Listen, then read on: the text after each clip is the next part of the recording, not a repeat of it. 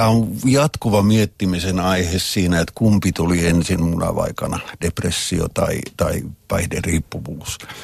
Ja tota, mutta tässä on sukupuolieroja olemassa, että tota, tämmöisiä lukuja olen, olen lukenut tutkimuksista, että naisilla depressio yleensä edeltää alkoholin käyttöä, mutta miehillä on päinvastoin. Eli alkoholin käyttö edeltää tätä depressiota.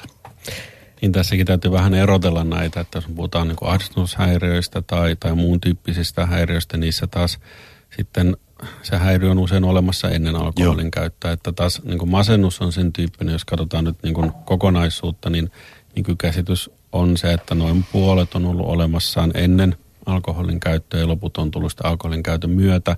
Tai sitten on ollut niin, että, että itse asiassa on ollut jo jonkin asteinen alttius sille niin kuin, niin kuin masentumiselle, jonka alkoholin käyttö on sitten laukassut.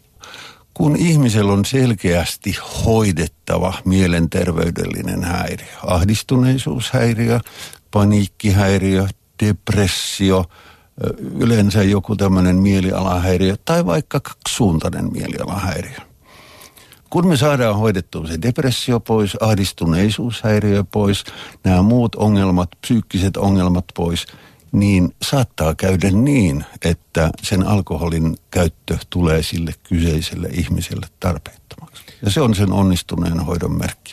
Sen takia onkin nykyään se vahva ajatus, että pitää hoitaa samanaikaisesti. Kyllä. Ennenhän ajateltiin, että Joo. raitistu ekana, ole puoli vuotta raittiina ja sitten me voidaan hoitaa sun masennusta esimerkiksi tai niin ahdistushäiriö.